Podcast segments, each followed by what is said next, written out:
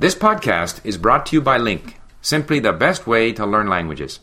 After you listen to the podcast, sign up for a free account at link, L-I-N-G-Q dot com, and study the full transcript using Link's revolutionary learning tools.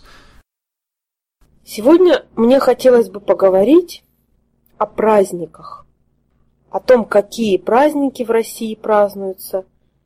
Я имею в виду те, которые государственные праздники, то есть те, которые являются официально выходными днями. Ну давай начнем с самого веселого и любимого всеми россиянами праздника. Какой это? Как Новый год. Правильно. А расскажи мне, как праздновался Новый год у вас в семье, когда ты был маленький?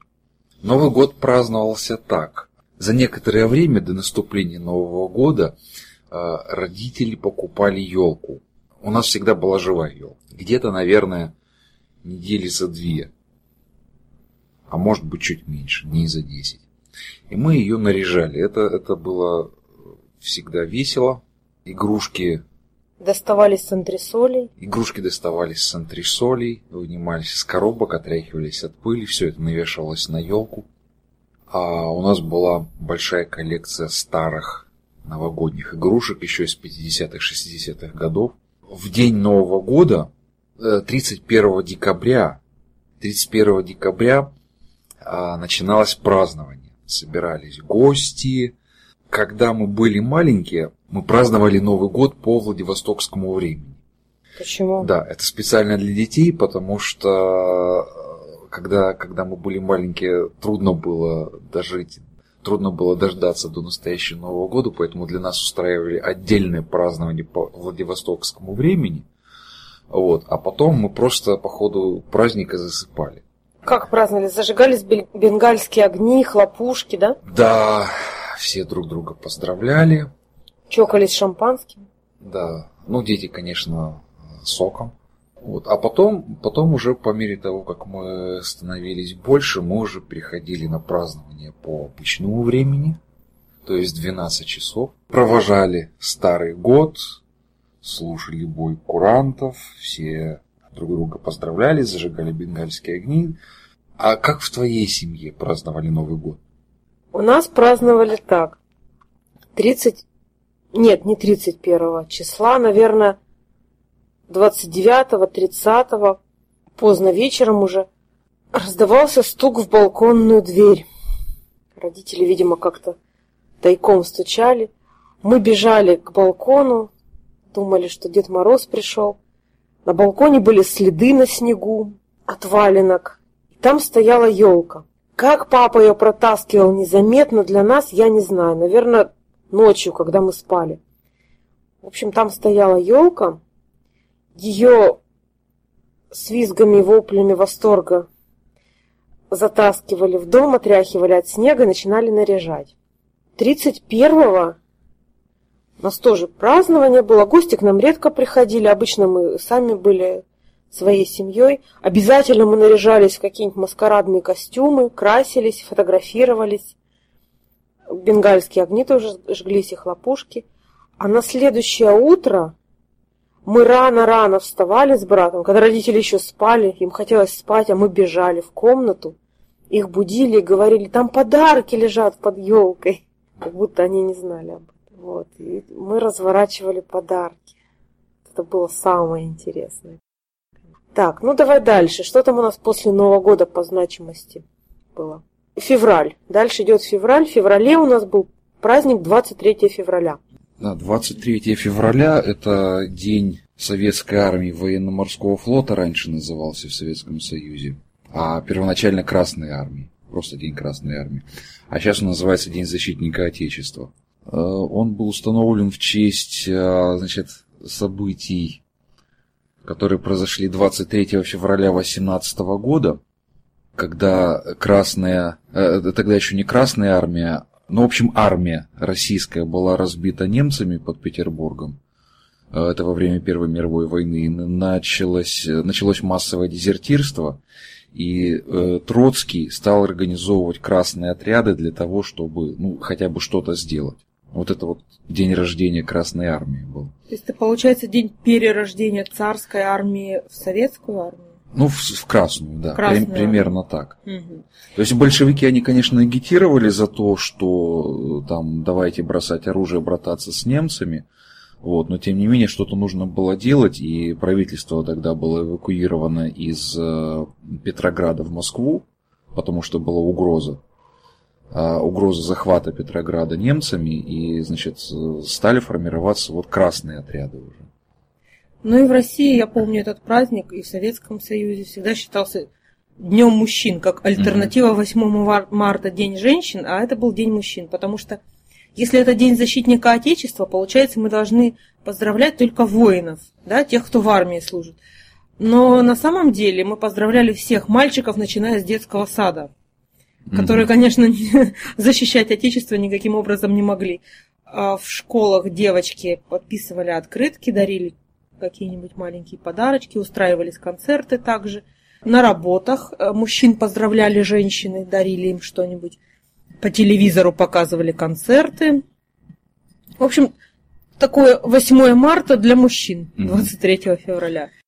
После 23 февраля шел праздник 8 марта, так называемый Международный женский день. Очень странная и темная история у этого праздника. Расскажи, пожалуйста. Этот праздник был установлен а, в честь памяти, как нам говорили, павших героев немецкой революции Клары Цеткин и Розы Люксембург, зверски замученных а, гитлеровскими боевиками. На самом деле это, это феминистский праздник, то есть это день феминизма. А Роза и Клара были а, отъявленными феминистками, помимо того, что они участвовали в рабочем движении, и они установили этот праздник как День феминизма. Он Они- сопро- сопровождался какой-то демонстрацией в Германии, э, которую потом разогнали, их действительно убили. Они боролись за права женщин, Да, за избирательные. за избирательные права и, и так далее. Так, ну, в России, конечно, никакой феминистической подоплеки у этого праздника не осталось. В этот праздник было что? Это был выходной обязательно. За день до этого женщин на работе поздравляли все мужчины, дарили им, как правило, веточки мимозы, шоколадные конфеты, духи. Ну, естественно, дома тоже поздравляли их. И даже в детских садах и в школах устраивались концерты, приходили мамы, смотрели, как их дети поют песни, поздравляют их, читают стихи. И, как правило, дома мужчины в этот праздник подавали кофе в постель, готовили что-нибудь на кухне.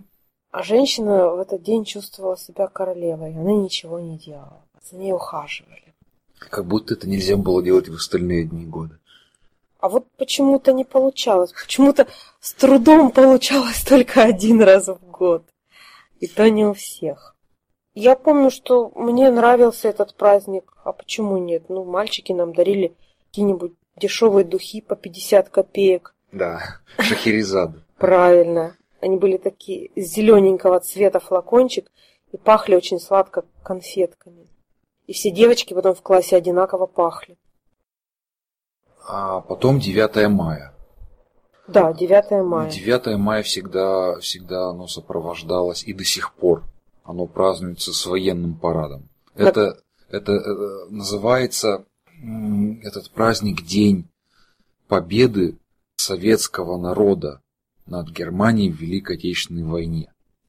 Да, в этот праздник про- происходит большой парад на Красной площади в Москве, который транслируется по телевидению во всех городах по первому, по центральному каналу.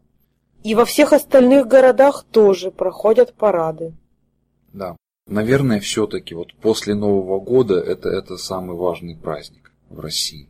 И в сегодняшней России в том числе. Германия капитулировала на самом деле 8 мая.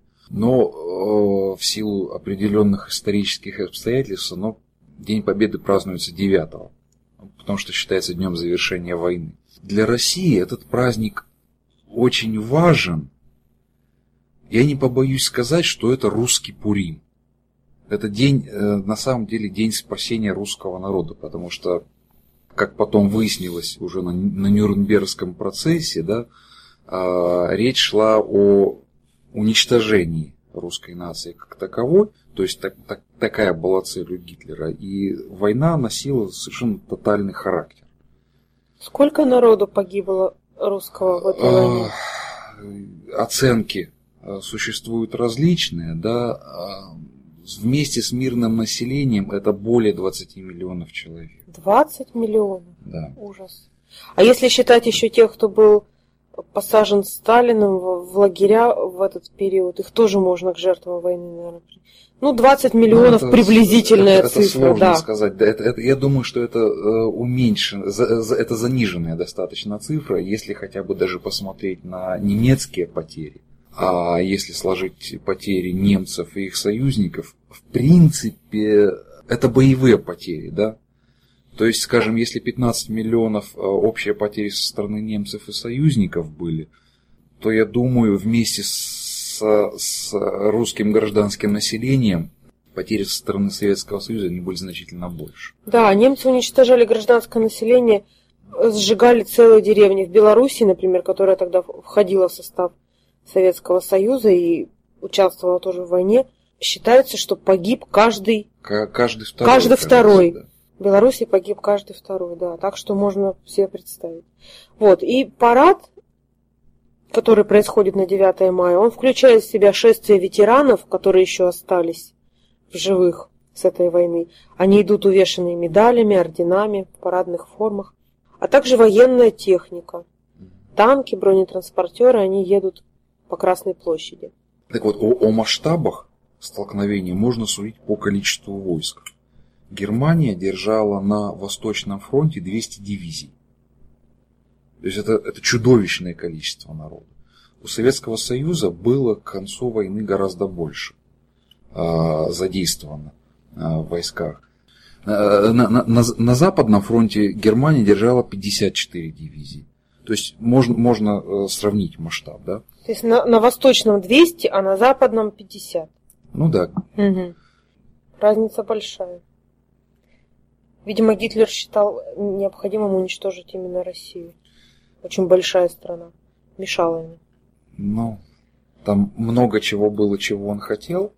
Прежде всего, территории ресурсы, но э, мешал, мешали населяющий Советский Союз народы, поэтому а война носила такой жестокий и тотальный характер. Да, и очень много было партизанских отрядов. Советские люди, даже не солдаты, мирное население, они образовывали партизанские отряды, уходили из деревень в леса и оттуда вели партизанскую войну. А партизанская война, она может быть очень затяжной и очень тяжело бороться партизанами. То есть это считалось народная война, примерно как война 812 года, 1812 э, года, когда все население участвовало в боевых действиях, точно так же было и в эту войну. И именно поэтому а, этот праздник, а, он имеет такое значение. После этого был праздник 1 мая. Как он называется? День международной солидарности трудящихся. Международный. Был еще девиз в этот праздник «Пролетарии всех стран, соединяйтесь». Да, да, да. Праздник пришел из Соединенных Штатов Америки в Советскую Россию. А, была забастовка, я забыл где, в каком городе. А, была большая стачка, разогнанная полицией как раз 1 мая, и в честь э, и в знак солидарности с американскими трудящимися советское правительство... Э, нет, это не советское, это, это, это это было еще в XIX веке. Вот. И российские рабочие в знак солидарности с американскими трудящимися стали праздновать 1 мая. Я думаю, что в Соединенных Штатах, Штатах, скорее всего, это была, наверное, забастовка профсоюзных рабочих. Да, это, конечно, это была профсоюзная забастовка. Ну, понятно. Вот. И это еще задолго до революции началось, и потом, после революции, это стало один из самых важных праздников. Да, до революции, я помню, мы в школе проходили по истории, проходили так называемые у рабочих маевки, да. которые разгонялись жандармами царскими. Но сейчас как 1 мая празднуется? Что происходит в этот праздник? Ну, коммунисты выходят э, на улицы э, на санкционированные митинги, с красными знаменами, транспарантами, э, выкрикивают лозунги и мирно расходятся. И у подножия памятников Ленину по стране проводят митинги. Да. А раньше э, первое, празднование 1 мая сопровождалось массовыми демонстрациями. Ты же ходила на демонстрации на 1 мая? Да, я ходила, мне это очень нравилось. Это было весело. Играла громкая музыка. И большие толпы народу шли по улицам, размахивая разноцветными шариками, флажками. Машины не ездили. В общем, такое всенародное гуляние. Я помню чудовищных размеров гвоздики, э, приделанные к деревянным палкам зеленого цвета. Да, гвоздики из бумаги были с такой шуршащей. Я запомнил демонстрацию 1 мая 86 года. А, тогда не играла музыка, а играла радио на демонстрации. Точнее, не играла, а передавала новости из Чернобыля. М-м. Как раз случилась авария и сообщали о том, как пожарные борются с огнем, распространившимся на Чернобыльской станции. Но подробностей, естественно, никто не сообщал. О погибших и о масштабах катастрофы мы, конечно, узнали гораздо позже. Но все равно праздник был, наверное, уже несколько испорчен. Ну да, конечно. Музыки не было и чувствовалось, что что-то произошло нехорошее. Но, в общем, всегда это было весело, и в семьях тоже после демонстраций. Мы, например, после демонстрации всегда шли в гости к дедушке с бабушкой, у них собиралось много народу. Было очень весело. Взрослые ставили пластинки и танцевали. Ну, думаю, что, в общем, мы все праздники с тобой перечислили, более-менее крупные, которые являются государственными праздниками и выходными днями являются. Ты думаешь, все мы вспомнили? Мой день рождения. Да, но обычно это не государственный праздник, разве что на выходной выпадет, да. Да, кстати, вот мой день рождения больше похож на государственный праздник, он потому что 1 апреля. Да, да, твой день рождения, государственный праздник. А, несмотря на то, что выходного не было, 1 а, апреля отмечалось достаточно Ой, да, широко. народ любил этот праздник, все друг на другом подшучивали, много разных розыгрышей. И по, по телевизору, опять же, телевизор всегда играл, телевидение, большую роль в праздновании праздника. Всегда проходили юмористические концерты. Ну, это, разумеется, никакой не выходной, такой вот просто любимый народом праздник шуток и развлечений. Ну, еще кроме вот таких государственных праздников с политическим подтекстом, да, есть еще в России два важных праздника религиозных. Это Рождество и Пасха, которые тоже являются с некоторых пор выходными днями. А Рождество стало заново праздноваться в России когда?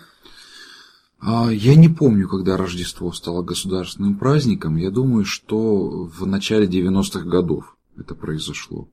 В советское время Рождество не праздновалось вообще никак. Да, оно было полностью вытеснено Новым годом. Во время Нового года приходил к детям Дед Мороз со Снегурочкой. И в общем, ни о каком Рождестве, конечно, речи не шло. Елка, все атрибуты были Рождества, а Рождества не было, только Новый год. Дед Мороз это такая секулярная версия Санта-Клауса. Угу. А Снегурочка вообще непонятно кто, его внучка. Вот, и сейчас Рождество празднуется снова, только оно празднуется после Нового года, в связи с тем, что церковь и государство живут по разным календарям. Да. В общем, сейчас Рождество празднуется в России 7 января. А по юлианскому календарю это 24 декабря все еще, но из-за разницы в календарях по гражданскому оно выпадает на 7. Ну да, в общем, получается такая немножко странная путаница. Новый год наступает раньше Рождества. Далее идет праздник Пасхи, который весной. Это то, что здесь называют э, в Канаде Истер. Пасха тоже стала праздноваться, я думаю, в то же время, когда и Рождество стало она государственным праздником, я имею в виду заново, после коммунистов, конечно. Раньше она была запрещена, и даже отлавливали тех, кто ходил в церковь в этот день. Ты помнишь так, такое? Да, я, я помню, э, когда выпадал э, в тот день день Пасхи – это всегда воскресенье. Да. И это воскресенье делали рабочим днем на государственном уровне. То есть все обязаны были идти на работу и работать. Значит, учащиеся должны были идти в школу и там учиться. Я помню, один раз я прогулял такой день, и меня вызывали в школе к директору и с пристрастием расспрашивали, а не ходил ли я в церковь на Пасху. А не ходил ли? Нет, я не ходил, но после этого я решил, что я точно пойду. Вот, а я помню, что на Пасху мама всегда приносила домой кулич, обсыпанный разноцветной сахарной пудрой. Мы не понимали ничего, что такое Пасха. Никто в церковь у нас, конечно, в то время в семье не ходил, но мы красили яйца и покупали кулич. Нам было весело, детям. Кстати, в конце 80-х годов а, появилась такая э, не то что мода, а такое вот поветрие а, Пасху называть праздником весны. И вот этот вот кулич э, году, наверное, в 89-м его стали продавать в магазинах в продуктовых под названием кулич весенний. Ужас какой. Да. Ну а вообще в этот день в храмах в России проходят ночные службы, звон колоколов слышен по Да. всему городу, и люди идут в церковь на ночную службу. Да, ее ошибочно называют всеночной, хотя на самом деле это просто пасхальная литургия. Да, просто она происходит ночью. И рождественская тоже ночью происходит, потому что он родился ночью, и пасхальная происходит ночью, потому что он ночью воскрес, да? Да. Мгм. Ну, я думаю, что на этом все. Мы все основные праздники перечислили и рассказали, как они празднуются. В следующий раз мы придумаем еще что-нибудь интересное, о чем рассказать. Если у вас, дорогие слушатели, есть какие-нибудь пожелания, о чем вы хотели бы, чтобы мы поговорили, пожалуйста, не стесняйтесь, пишите нам. Мы постараемся удовлетворить ваш интерес. Спасибо всем за внимание. До свидания. До свидания.